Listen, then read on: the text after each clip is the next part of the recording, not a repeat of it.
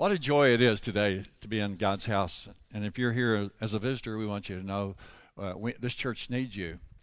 And uh, and we we want you to leave this place and and you have friends that aren't anywhere in church this morning. And as we've been studying the past uh, several months about uh, the interest of people involved in church. Only 17% of American people in the United States attend any church on a given Sunday morning. And so there's enough people to go around. Uh, there's enough people uh, in this community to pack the churches, and the churches have to go to two and three services in order to take care of everybody. If everybody just had a desire to go to church, how many uh, started out with a real desire one time and you lost that desire? Just me? Two. All right. Thank you for your honesty. Uh, how many want a desire uh, to take place that uh, has never happened before? Just me. I thought joy, joy. Thank you, joy. You make, you took the embarrassment out of this question. Well, the joy of having a, a desire is this: you're going to dream, and and you know we're hearing about dreaming on Fox News. And there's people that's dreaming that they can become a citizen of the United States. And if I wasn't a member of the United States, or if I wasn't uh, uh, uh, didn't belong to the United States, that would be a dream too. But I like what was said just a few days ago. He said, "Well, we're dreamers too, and this is our home. Aren't you glad you can live in America and still dream? Aren't you glad you're married and you can still dream? Oh, come on. I'm going to have to get this dog out of the pen if you keep treating me this way. It's a joy. It's a joy to live in America today. It's a joy to have a church on every street corner. If you like loud singing, you can come here. If you like toe tapping and clapping your hands, you can come here. If you like to be real silent, you can go there. But we're just glad you're here. And we want you to keep coming here. And uh, I have uh, a couple of things I want to share with you before we start the message this morning. Uh, every week is very unique and uh, to me and the ministry, and, and I love it that way. I don't ever want my life to be like a can of green beans.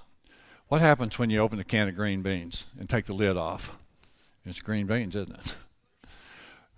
What if what if tomorrow you take a lid off of green beans and you look at it and you say it's still green beans? I don't ever want to be like green beans.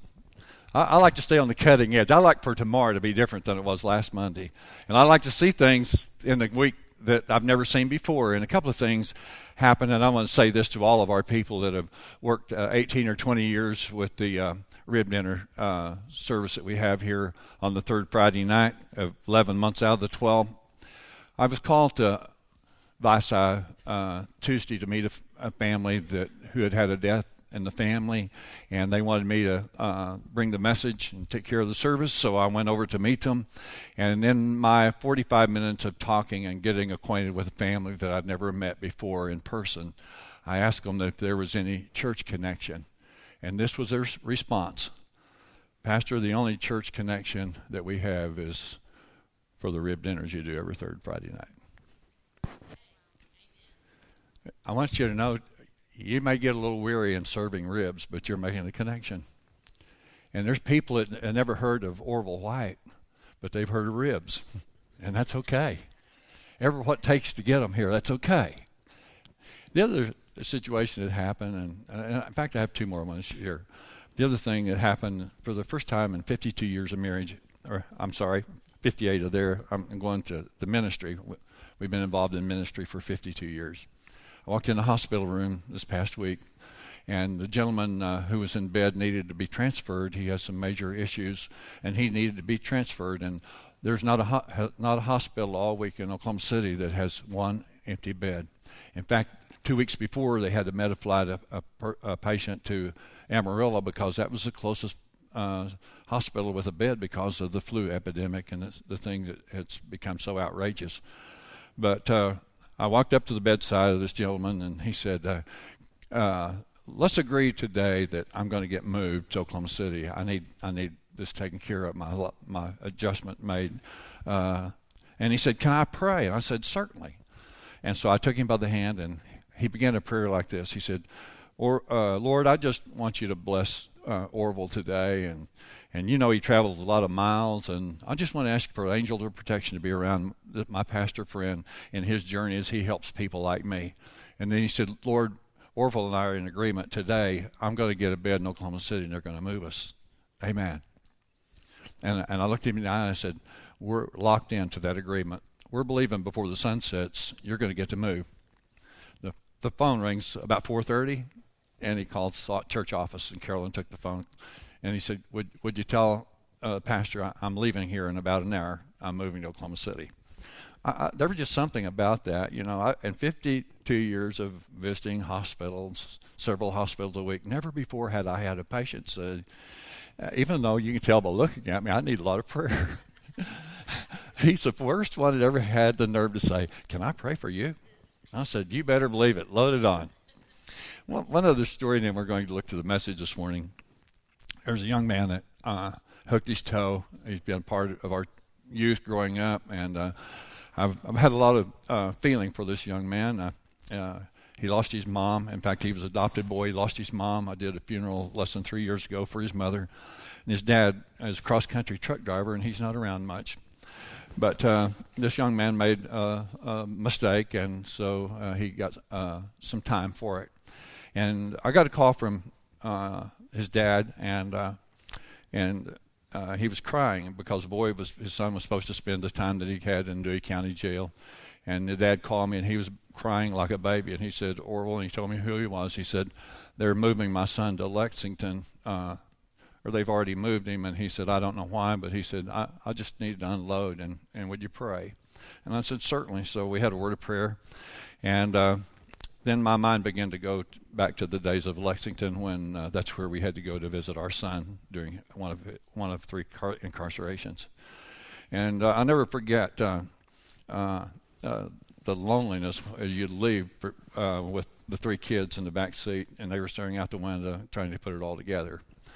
Well, um, Friday he calls and he says, Orville, he said, my son is being released, but he said, I'm in one of the northern states. And he said, I, I have nobody that can go and pick my son up, and they're going to release him uh, this coming Tuesday. Uh, would you be available to go to Lexington and pick him up? And I said, without a doubt. My heart was leaping with joy. I was getting to make one more trip to Lexington, and it was on my behalf. Uh, Jared didn't realize, or I hadn't told him I, I had a doctor's appointment on Tuesday. I was just overjoyed in the fact that I was going to get to drive down to Lexington and pick up this young man and, and have a couple hours to visit with him on the way home. And uh, Jared immediately says, Would you let me make that trip? I said, Well, certainly. And when I get home, I look on the calendar. Sherry already has me marked off for Tuesday. It was a doctor's appointment. So little did he know that he had become a blessing to step in where I was, where I couldn't step in. So I say all that to say this. Uh, and the boy left here. He was he had the clothes on his back. I put a hundred dollar bill in Jared's pocket, and I said this to him this morning as I was listening to the teaching about the prodigal son, and the stirring was taking place in my heart about the lost son, uh, and the Lord touched my heart, and uh, so I, I, after the class, I handed Jared the hundred dollar bill and I said, "On the way home, I want you to stop in Oklahoma City and I want you to invest in some clothes for this young man that's coming home, and then we're going to pray. In fact, we're going to have a word of prayer before I preach this morning, and I want you to join with me. There's already a family in the church that's already said, "Would you let us know when he's coming? We want to be there to help him." You can help this boy. Uh, some before you leave, I don't care if it's a dollar, two dollars. Would you just slip the cash in Jared's hand, and, and he's a good investor. The most he'll spend is uh, twelve dollars and fifty cents at Ted's as he goes by, but that but that's that's all legal. That's okay. That's all all legal. I know he'll get even with me. That's okay. That's okay. He's the best thing that's happened since Jesus and Sherry came into my life. But we're going to pray right now, and I, am not going to call a young man's name, but possibly he'll be in the service next Sunday. He will not be staring uh, through those bars uh, from the wrong side. Would you join me today, not only for this young man, but we have a community full of people, and and I want to join with Jared. Your loyalty in rib dinners helps support what we do for the kids in this community. And you say, well, you know, that's a pretty good stretch. You know, that's a, you know, some of these kids don't go to church, they, their parents don't go here, and you're expecting us to underwrite. Here's how God works it out just one way. One way. This facility was built without one borrowed dollar. It was paid for as it was built, and we never owed a dime on it. We outgrew the the the uh, upstairs to chapel where we had youth, and we began to look for a youth chapel. And the friends, where the Friends Church is located, that came to us as a contribution because they saw you and the difference you were making in this community. And even the school superintendent, once or twice a year, puts his arm around my um, shoulder and he says, I want to thank you and your church. You're making our job easier. I want you to bow for prayer. Father, we're nothing without you. We're just a handful of dirt. But I just thank you for your goodness and your mercy, Lord, and the compassion you had on us. And while we were yet unlovable, we were prodigals also. I just pray, Lord, may the energy of the Holy Spirit energize us today. That you're not looking for people, Lord, today that are qualified, or you would all you would overlook me but you're looking for people that will make themselves available to step to the front and make a difference in somebody else's life. Lord, we just give praise and honor to you this morning for the great things you've done and the great things you have in store. In Jesus' name we, sit, we pray. And everybody said a great big amen. Amen. amen. Tony Evans is one of my heroes. He's one of the greatest speakers, and we're going to be hearing about him in the weeks to come through the teaching that we're having here. So, uh, this is a borderline story, but because it came from Tony Evans' illustration, book of illustrations, I'm going to share it with you. Would you let me do that? Everybody will let me do this? Say amen. A little bird was flying south for the winter, but the air was cold and, and he couldn't get to the warm climate before it began to freeze. He, it collapsed. The bird collapsed under the weight of cold weather in a large field. A cow came by and dropped some manure on that freezing bird. At first, of course, the bird was upset, like you and I would be, until the bird felt the warmth of the manure that he was buried in. So the bird began to thaw out, and under the manure that the cow had left behind. In fact, the bird got so excited, he just started to sing at the joy of being thawed out underneath the manure a cat passed by and heard the sound of singing, and he followed the sound to the pile of manure. He started digging through that manure to get to the song, and he discovered, discovered it was a bird, and he ate the bird. Now, there's a number of stories that we could draw from this illustration this morning. The first lesson is not everyone who drops manure on you is your enemy.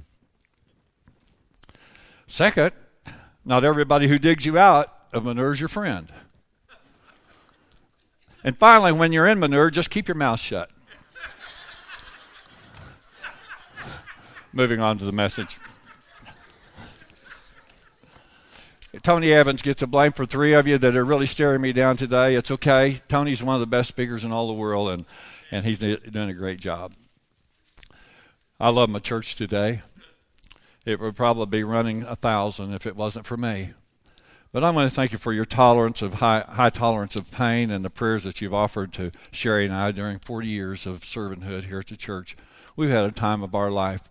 We're, we we may be showing some age. I know I'm needing a shingle job. Part of the shingles on the back of my head are a little uh, well, they're just kind of wore out, but, but I'm feeling like 16 years old on the inside. I've got a lot of strength and a whole lot of ambition, and I tell you, I'm as mischievous as I was when I was 16 years of age, so beware. We're talking about the love of the church this morning. This is our week two. I'm going to say this. Jared will be bringing week three, and we'll we'll finish this series possibly with uh, of uh, uh, message number four in the series. I love my church. Everybody say this again with me. I love my church. Say it again. I love my church. If you can't say it now, you'll say it tonight after you've ate that uh, filet mignon. You'll say, I love this place. and you'll have something to show for it when you go home.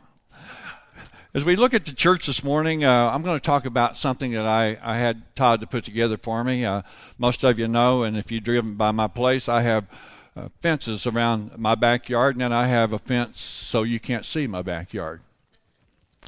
There's reasons for that. Uh, there's reasons why uh, we keep the front yards groomed real well. We have an underground sprinkler system. We buy a lot of fertilizer. We've got two lawnmowers. One are push, is a push job. I'm always assigned to that while Todd rides a riding mower. And that's, that's just the way it goes, and we're not going to change the operation. Behind the fence, though, are some things that uh, uh, nobody sees except uh, probably my family. And as we talk about fences, there's short fences, there's tall fences, there's transparent fences, and then, then there's a walls that you can't see uh, over. And then there's walls like that's about to be built down in the south edge of Texas. And that's going to be a beautiful wall. In case that fence, uh, what, what, is, what is the design and what is the reason for that fence? Let me answer that.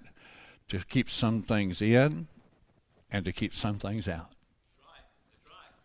I never grew up with fences around the parsonage. In fact, we only inhabited the parsonage about three to five years.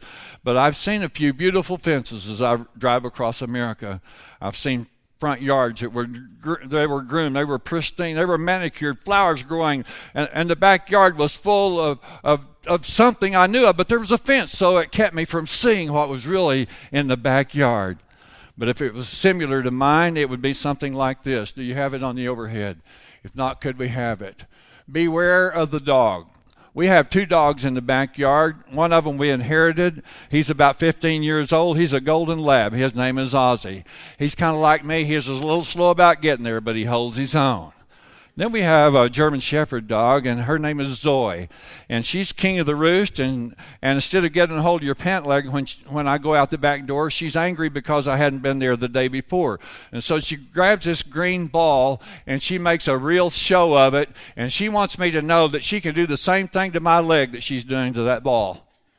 In fact, she's proven it before they're, they're not looking at me because they're mad at me. I haven't been in the backyard for two days. And you don't think dogs can count? Well, let me ask you this. They probably know how you smell, and they're waiting for you to return. The German Shepherd is never happy because his master left and each evening, our son, against our will, opens the back door, and she stands about this tall. We don't have any pets in the house. That's just the way we want it. I know we're we're narrow-minded, and I, it's okay if you have ten dogs. We just don't want any dogs in the White House because I'd probably have to do the vacuuming. Zoe will make the pass through the house. She look, she's looking for a gentleman that, uh, that graduated from high school last year.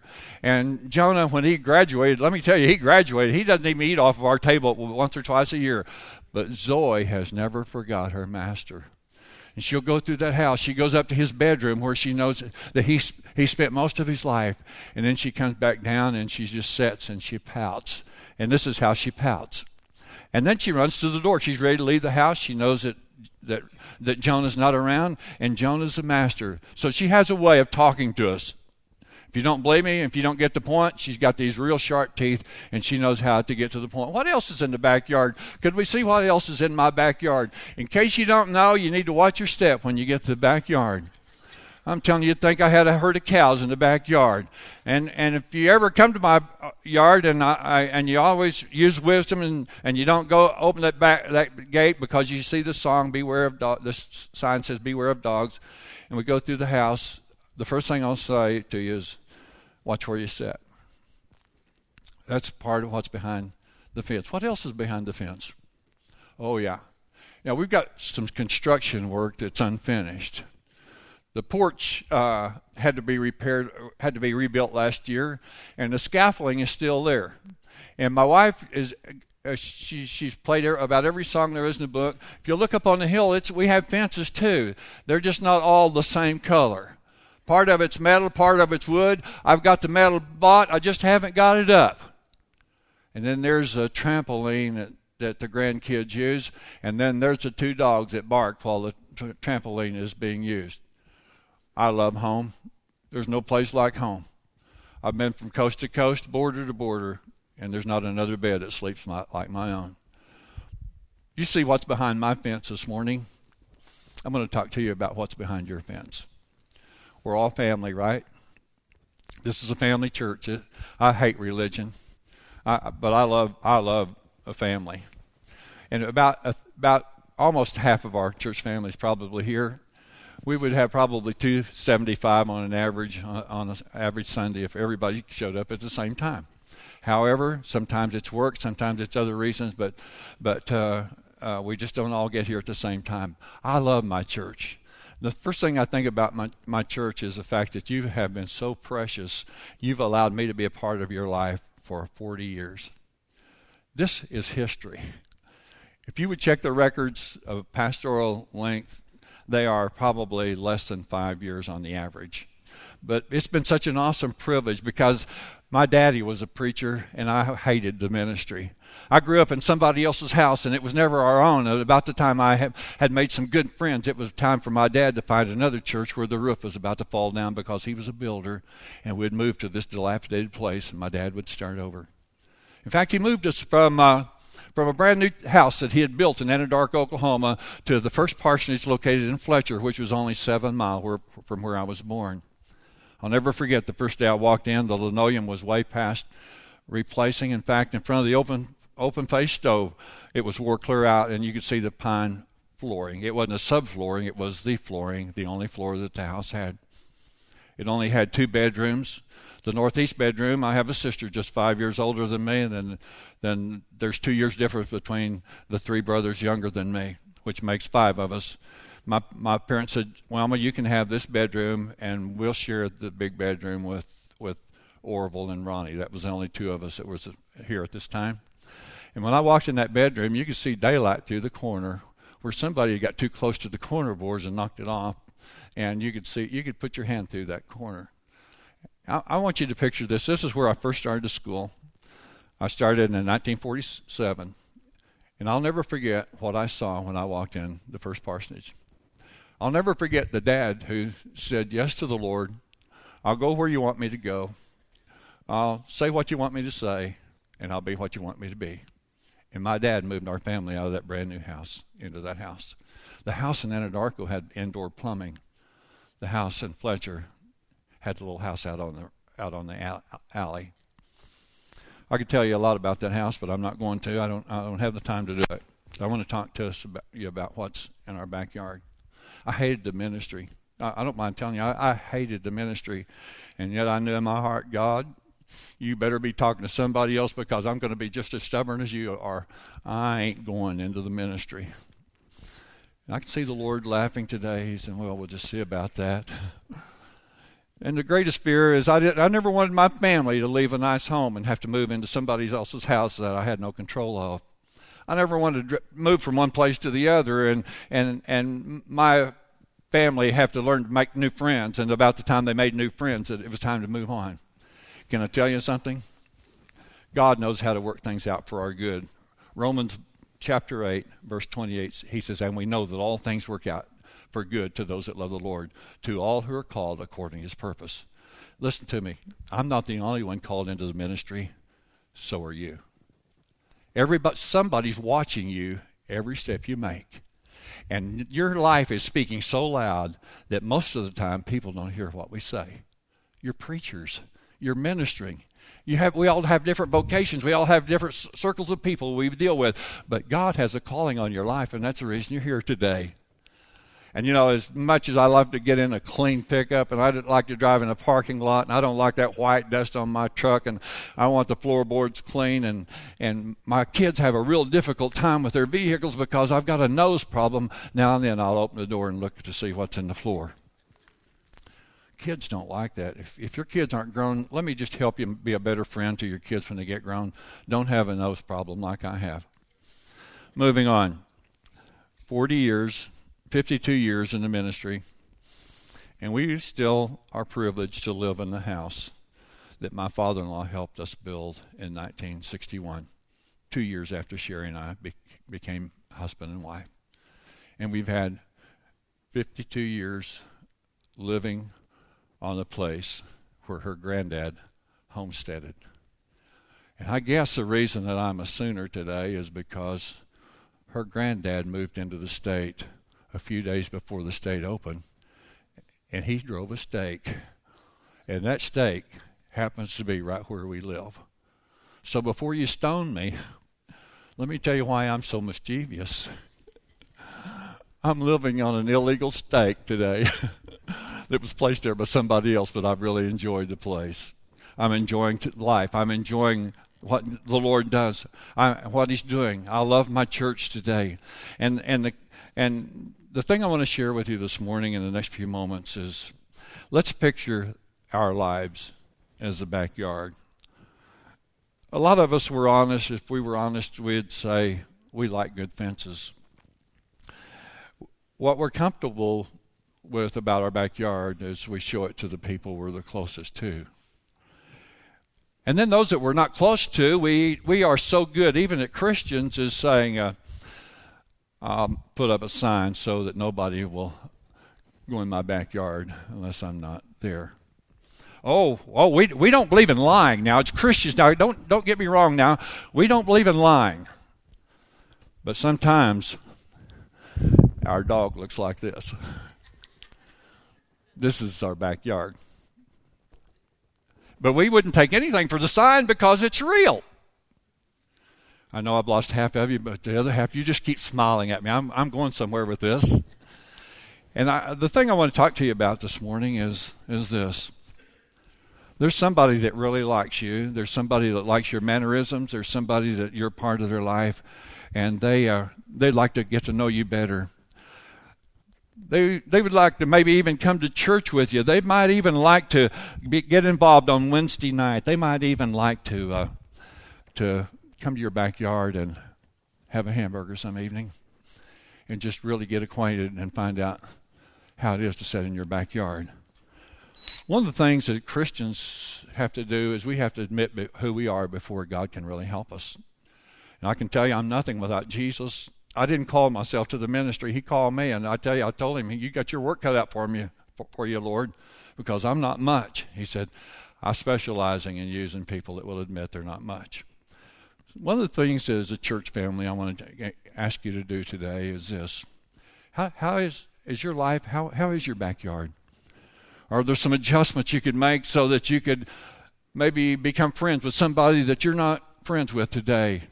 Maybe there's some things in your life that you'd like to really get involved with, but maybe somebody did something to you or somebody said something to somebody else and you got a hold of it, and so you borrowed that offense and you're offended today because of what, not what that person did to you, but what they did to somebody else.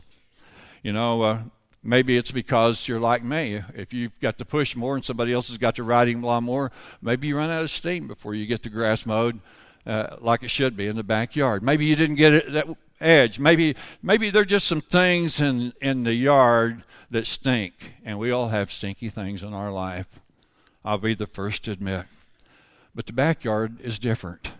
It's okay. We can shut the gate. We can keep the sign up, and that's that. We and we can keep the front yard groomed, and we can say, "This is what it looks like." And as long as you pass by real fast, you won't see this song, this this this sign. We used to have a better sign than this, and I don't know what happened to it, but it had a picture of the German Shepherd dog on it, and and there was a writing over his over his picture says, "I can make it to this gate in two seconds. How about you?" We took that we took that sign down mainly because Jonah moved out, and really that sign doesn't belong there. There's a song that says, "Beware the dog." But that dog uh, will not touch you if we're there. He may act like he will. He, he has a good bark, but he doesn't bite if we're there because he knows if we're there, everything's going to work out for good. There's three things I want to leave with you this morning. Uh, you may say, Where are you going with this message today? I, I don't want you to see the good parts of my life. I want you to see that I'm just like you my heart's been broken before, and my dreams have been shattered before, even in the ministry. And and there are people that have divorced me, even when I've tried my best to be a pastor, and they've walked out and never came back. But I want to tell you something. It's my responsibility every every now and then, and quite often, to keep my backyard clean and pure, and I can only do that with the help of the Lord when the burdens of life become so heavy. And many times my family has reminded me of this. You're, you're, you're spending more time with your church family than, than you are with our family. And, and I took some, some real teaching lessons that became more than uh, ordinary talk as they've got the point across to me. And likewise, I have the same ability to raise my voice as they do. I wouldn't want you to think it's been lopsided. But the backyard is a private part of me. The only thing that I can say about the private part of me is Jesus walked into my life and he took the trashy part of my life and he gave me a brand new heart. And engulfed in that heart is the ability to love. I love people. I've got the stiff arm many times in the 52 years of ministry. But you know what? That's not a bad signal for me. I just energize this right, uh, this left arm, and I, I just go around and get me a left arm full. You say, well, you might not be too popular. I've only wore two black eyes, and it didn't come from the people I was hugging. I can't remember where they came from. Oh, come on, you, you can tell me. My greatest support is on the front pew. Sometimes when she does this, I know that uh, that I need to make some adjustments. Sometimes when she does this, I know that I need to check to make sure my zipper. I mean, she she she preaches messages that you never see. And and when she when she does this, one time I was preaching and I was using an illustration, and once she, did this, and it was 11:30, and I said, "Would everybody please stand?" Father God, as we dismiss this service this morning, I want to thank you for your goodness and mercy that's going to follow me all the way home. True story, it happened. You know, after all, man, you have to realize I don't. We were insane when we said "I do." When they said, "Do you take this lady to be your lawful wedded wife, and hold forever uh, for richer, for poor, sickness and health, so long as you both shall live?" And I think, what is so romantic about that? Time moves on. You know, the most romantic thing is is uh, they haven't seen all of our backyards when they say "I do," and neither have we seen theirs. Let's deal with the fences today. God isn't a fan of fences, okay? He doesn't mind us having a literal fence around the house and the home where we live. But as far as being having a fence around our life, he wants each one of us to take make a decision. I'm going to lay down the fence of my life. I'm just going to be the real me. I traveled with my my family for eight years. We had a Continental Trailway bus that had been converted, and we lived on that bus. And I traveled with two brothers and a brother-in-law for many years, and then one by one they checked out on me. One went to to the Bible seminary, one went to Pastor in Oakwood, and the other brother was young and having a family, and he just checked out so he could travel on his own. And the motivating factor is the bus was in my name and it wasn't paid for. So the real me showed up. I went home, I sat down to keyboard. In 60 days, I started traveling with Sherry and our three children. I'll never forget the day we made the last bus payment. We sold the last. We had we'd recorded three albums. At that time, we didn't know anything about even cassettes. That was before the day.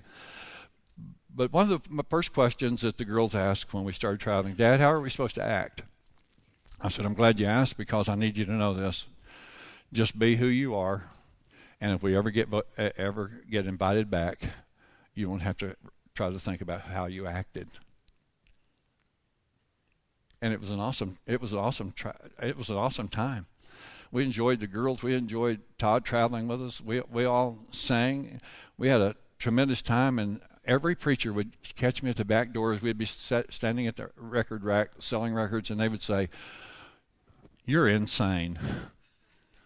And I looked to see where Sherry was to make sure she didn't hear that. And she he said, to travel with two ugly brothers and a brother-in-law for eight years, and then you had this at home that could have been traveling with you all the time. You're insane. Well, what happened is uh, there was no fence.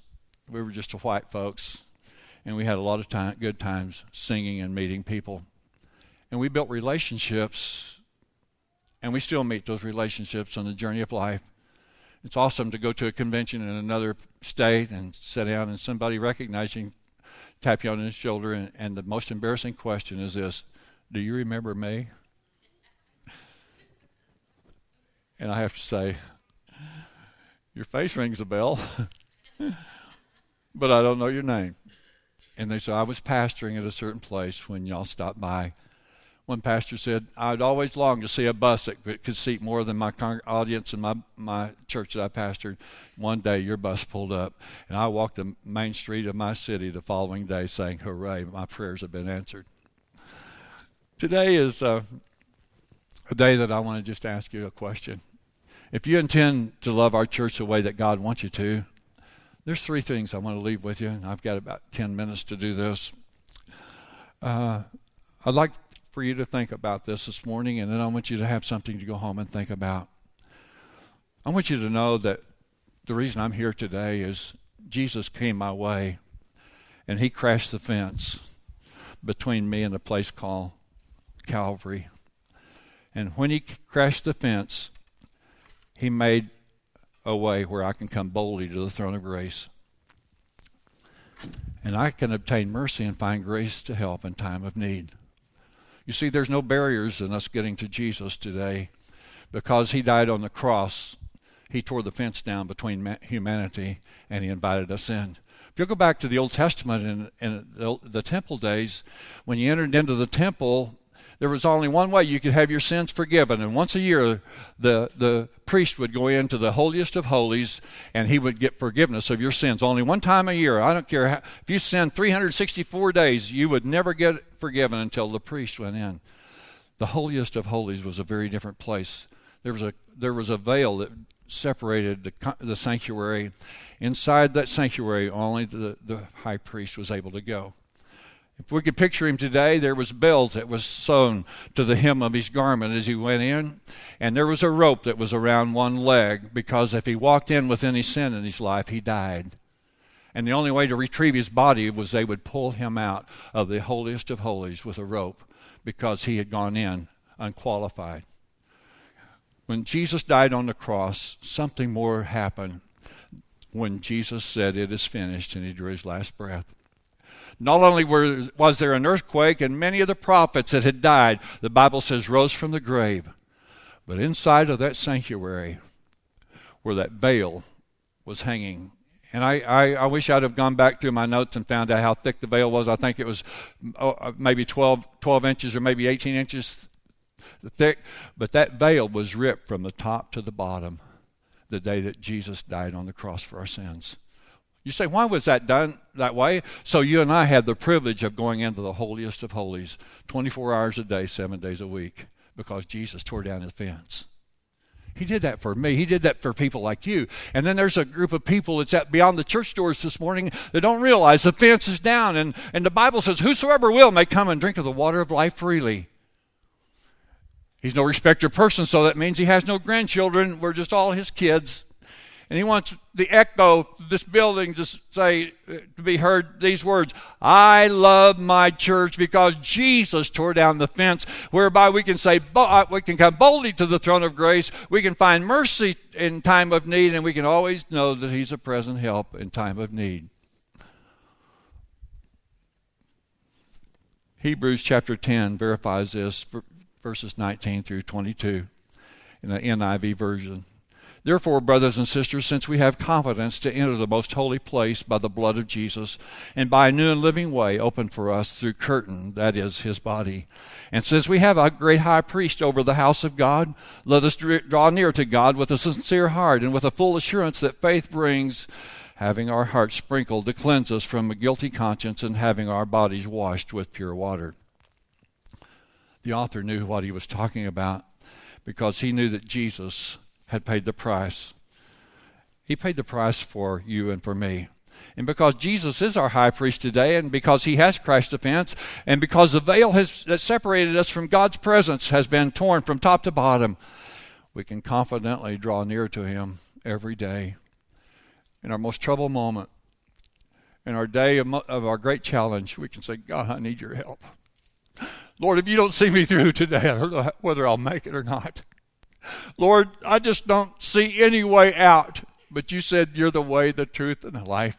No man comes to the Father except by me. And I realized the fence is down. And he's saying, Come unto me, all you that labor and are heavy laden, and I will give you rest. Let me tell you something. We've all had a a giant fence. Remember Romans 3:23, we all sinned and come short of the glory of God, and sin was a wall between us and the cross of Calvary, but Jesus died on that tree so that the fence could come down. About Romans 6:23, the wages of sin is death. Yes, we've had a death sentence pronounced over our life because there was a fence between us and and the holiest of holies, but Jesus took down that fence because he knew the wages of sin was death, but the gift of God was eternal life. Well, there's another fence. How about Romans 5 8? God shows his love to us in it while we were yet unlovable. He died for us. He tore the gate down in advance for us so that he could prove that he loved us in our most unlovable moments. And how about this? He's not in the fence building today. Romans 10 9 says, When we confess with our, with our mouth the Lord Jesus Christ and believe in our heart that God raised him from the dead, we can be saved. What he's saying is, if you'll believe in, in your heart and confess with your mouth that I tore down the fence so you can get come boldly to the throne of grace, I'll receive you. The Bible says Jesus knows what it is to be rejected. He knows the heartbreak it is when people reject him. I've been rejected a few times in my life, and yes, it did hurt, and I could hardly wait till I got out of sight so I could cry my eyes out because I was rejected. But Jesus also knew the the power of rejection. And the Bible says he came to his own, and his own received him not. Jesus died on the cross for the religious people, and the religious people nailed him to the tree. That's one reason why I'm not a religious person today. He came to his own. The Jewish people rejected him. But the Bible says, as many as did receive him, to them gave he power to become the sons of God. And you and I, as Gentiles, have the privilege now of being a part of his family because the rejection of the Jew opened the door, tore down the fence for you and for me. Next point I want to look to today. If you've never drawn near to God, it's your decision this morning. You can have as much of God in your life as you want. You can go to Him 24 7. You can call on Him 24, 7, 24 hours a day, seven days a week. Some of my most awesome prayer times as I'm traveling down the highway, just thanking God for His mercy and the strength and the courage. And I pray for my church family because I love you and I want you to do good and I want your kids to do good. And I, I never want your kids to take some pathways that's broken our heart. And I never want you to have to shed some tears like I've seen shed as I've stood at the head of caskets month after month day after day for 52 years. I've heard it all. I've heard the cry that would curdle your blood as parents stood by the ca- casket of a child that they had no idea they would be saying goodbye to. I've heard such confessions that I can't. It, sometimes I just look out the windshield of, of the pickup. And I've said, God, I'm so glad I can come boldly to the throne of grace. I need your help today like I've never needed it before and your mercy chases me down every day. And I just want to say thank you, Lord, for your goodness and for your mercy. Number two is the thought that I want to talk to you about the fence. I've got time, almost out of time. I'm going to challenge our church this morning. And I know that this may seem immaterial to you because your fence is tore down. You prove that when you get on cold buses and vans on Wednesday night and you share your life that you, where you could be looking into television or in warm comfort of your home, but you share your life on the third Friday night and Thursday evening you're getting ready for the rib dinner so that it can undergird the, the, the expenses of our church so it can be everything that God's called us to be. But I want to talk to you this morning. God wants every one of us to allow some more people in our backyard we come to this building, we sing songs, and sometimes we eat, we smile, and we say good morning. We do all we could, can from behind the fence. And you may be saying, well, I thought you said that Jesus broke down the fence. I did. He took care of the fence, and the fence that keeps us from Calvary is gone. But I'm going to show you the picture of the, of the church today. Patrick, could I bother you just a minute? You're a pilot, so I can pick on pilots. Come up here. You and I've got some things in common. I want to use you for just a moment. Would you would you let me? This is just not even even practice. But he pushes his fence off on me. Well, he he flies for MedFlight, so I'm a good hand. I want you to stand right here. I love this guy. I, I did their wedding ceremony. Uh, how long ago has it been? Answer it correct. She's watching us. You better get on this side of the fence. She's coming. No, you just stay there. This is how most churches operate. Hi, buddy. How you doing there? Well. You're doing well. You're looking good. Boy, I'm really glad you came to this church. You really look good. You just inspired me. I was watching you this morning, and that. Where'd you find that nice-looking wife? You're not going to tell me. I, I well, I, I, found mine there too, Joe's Bar and Grill. I, know that's all, that's all right. We don't tell nothing leaves this office, does it, buddy? That's right. Uh, Jerry, could you come here just a minute? I need to borrow, borrow you just a minute. A retired school teacher.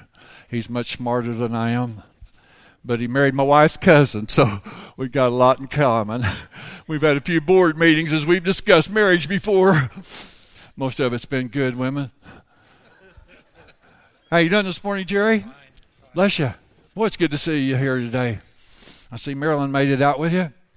You guys have done good. You've lost part of your hair. It's not the color it was when I met you there 60 years ago, but you've handled life pretty good. Let me turn you around. Can you let me see your? I see some stab wounds, but you've you've really done good. You've you've healed well. You, you, it's just. I, want you both to keep coming to this church. I tell you, I just, I just love to look back and see. And I, I even saw you drop a check in the tithing offering. Boy, you're, you're welcome at this church. And I want you to remember the Bible says, don't forsake the assembling of yourselves together. You get that? All right. God bless you. I love you both. See you next Sunday. All right. We're not dismissed yet. We're going to talk about your fence. What I'm asking today is why are we so afraid of letting somebody else into our yard? Why don't we just come in grips with ourselves and realize that everybody has an unfinished part unfinished part of our life. Our life will be under construction until Jesus calls us home. We're not the finished product. Don't ever point at your preacher and says, you know, that boy's got a long ways to go. I know that. I don't need any advertising. But you know what? I want everybody to realize that I have a backyard just like yours. And when we realize that, we can let down our guard and realize that Jesus died on the cross for all of us, and we don't need a fence between you and me. Some of the greatest moments of my life have been beyond the beyond the pulpit. This is the smallest part of my life, is what you see here today. But the greatest part of my life is somebody needing something and the phone ringing and saying, Could you come and help me? Oh, I'm, I'm so gifted. I've helped people put in sewer lines. I've even got a, a, sewer problem at my house today, and my wife is waiting patiently because I gave her a promise when the service is over today, I'll, I'll get the snake out. We'll make sure those that upstairs stool flushes and she's left a mop just inside the the half bath in case that my promise fails. Fences. Fences are awesome. Yes, Jesus broke down the fence so we could come to the cross.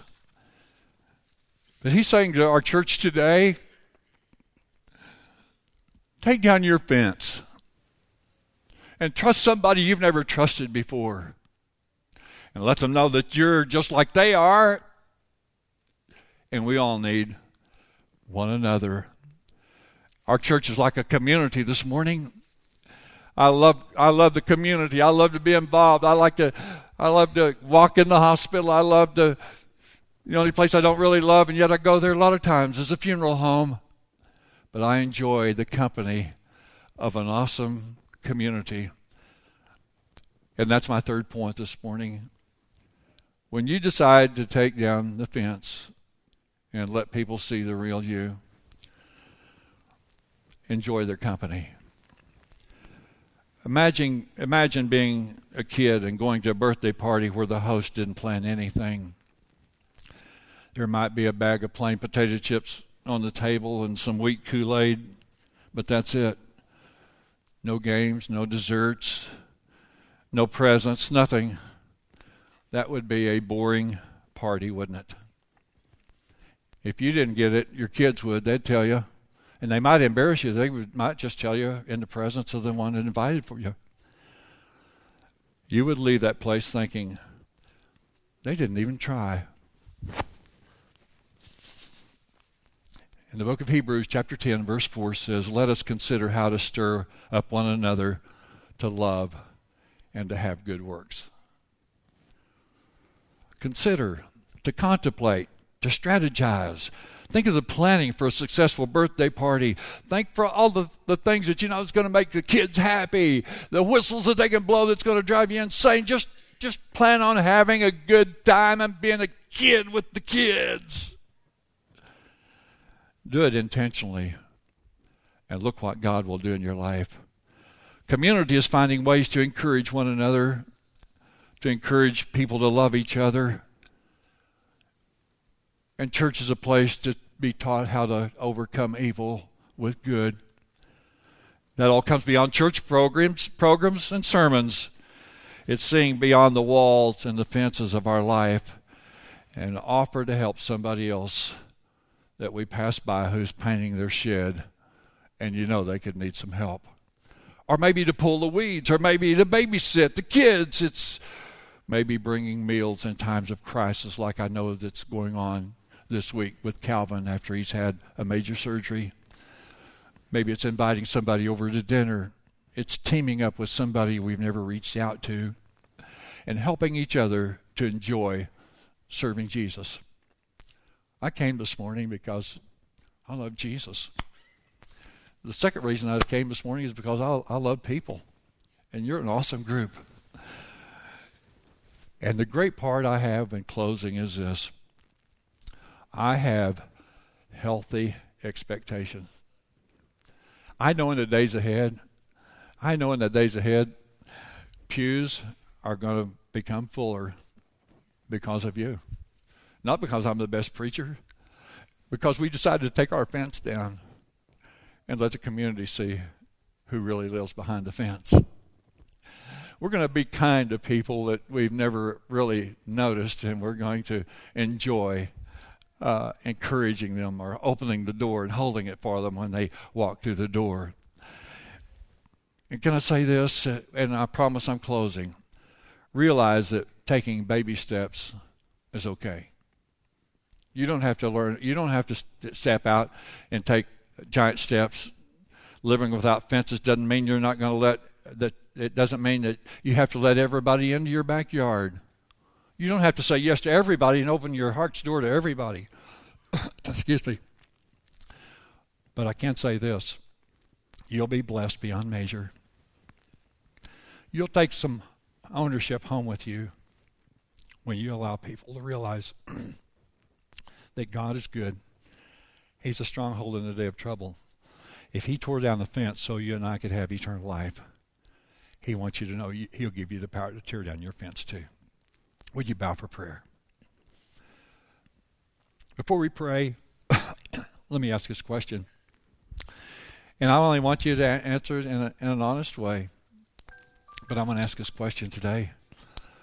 As I look at the building, I know, know nearly everybody here by the first name, and I know that I, I think everybody here is, uh, is a believer.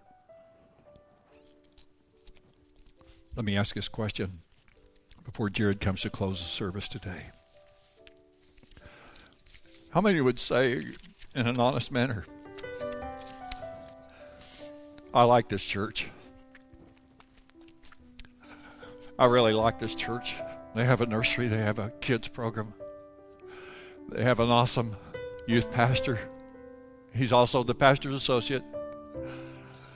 He's like the pastor's son. I like everything. But from this day forward, I'm going to ask God to help me take down the fence that I built. I know some people that aren't as fortunate as I am that they don't have any place to go, but I know this church will t- take them in. I don't care if they've got holes in their pants or they're coming a t shirt with tattoos from their neck down. I know a church that's going to love them not because of how they look or what they wear, but they're going to invite them to be a part of a church that knows that Jesus took down the fence so that he could be our best friend. And with God's help, we're going to take our fence down and we're going to start including other people in our lives that we've never included before with healthy expectation that some way, somehow, they'll come to know Jesus Christ as their Lord and Savior. If that's you, would you raise your hand just a moment? I'm going to see who God's speaking to this morning. Hands are going up across this building today. Others are coming up. Yes, yes, yes. God sees those hands. Would you stand today? What an awesome time. Listen to you. I don't. I don't stand to try to preach a good sermon. I, I ask God, God, would you give me words today that would penetrate the heart and life of every individual, so that we can realize that you're good, you're stronghold in the day of trouble, and we're your kids, and you're trying to help us do a better job at what we're doing. And God is doing that. And my healthy expectation is that you'll have the trust in the Lord, that He'll help you do what He's called us to do. Lord, I thank you for this opportunity you've given us today on this beautiful Lord's Day, and I thank you for the awesome uh, sweetheart banquet we'll have at 5:30, and uh, and the people have worked so hard to make this possible. Lord, I have great expectation tonight and tomorrow and the days ahead. And when this young man comes home from prison, Lord, I have healthy expectations. He'll be welcomed with open arms. Lord, I just pray today, I praise you, Lord, today for the goodness of God and your mercy. And may we continue the journey with joy in our heart and with peace in our spirit today that continues to challenge us as we serve a great big God. For all these things, we give praise to you in Jesus' precious name. And everybody said, Put your hands together and let's welcome Jared as he closes the service this morning. God bless you, Jared. How many of you remember the sitcom back in the 90s, Home Improvement, with Tim the Toolman Taylor? I that's one of my favorite TV shows of all time. Love it. The fact that we got a lot of this, this seasons on DVD at home. Kevin, go ahead and flash that picture up there of, of them. If you remember the, the sitcom, the guy on the other side, remember his name? Wilson. What was his first name? Wilson. What was his last name? Wilson. Yeah, Wilson Wilson. Thanks, Mom and Dad. Right? And Tim, whenever he was having issues in life, he'd always go out to the backyard and he'd look over the fence, and there'd be Wilson Wilson. And Wilson Wilson, throughout this whole sitcom, that's about all you saw of him. Anytime they showed any picture of him, he was hiding behind something. But Tim would go over and he would talk to Wilson Wilson and he'd get wisdom. I found one thing. I found there's wisdom on the other side of the fence. Come on, somebody. There's wisdom on the other side of the fence. I don't have to live my life like the Lone Ranger. There's a Tonto. There's someone else on the other side of the fence that can help me through life. And I don't have to go through life alone. I've got my wife, I got my kids. But there's sometimes you need more. You need more. You need a community. You need your own Wilson Wilsons in your life. And so I want to challenge you. Look on the other side of the fence. Look on the other side of the fence this morning. Whatever it is you need, I promise you, God can use people in this place to meet that need in your life. Amen. And that is the true home improvement. Bow your heads with me. Father, we love you this morning. God, we thank you for your many blessings. Thank you for your word today. God, thank you for uh, the, the, the challenge that's been laid before us. And God, thank you for the response of the challenge. Father, I pray that we'll just continue to, to let our fence down. God, some may just let it come crashing down, and some may just remove it point by point. That's okay. What Pastor said, baby steps are okay.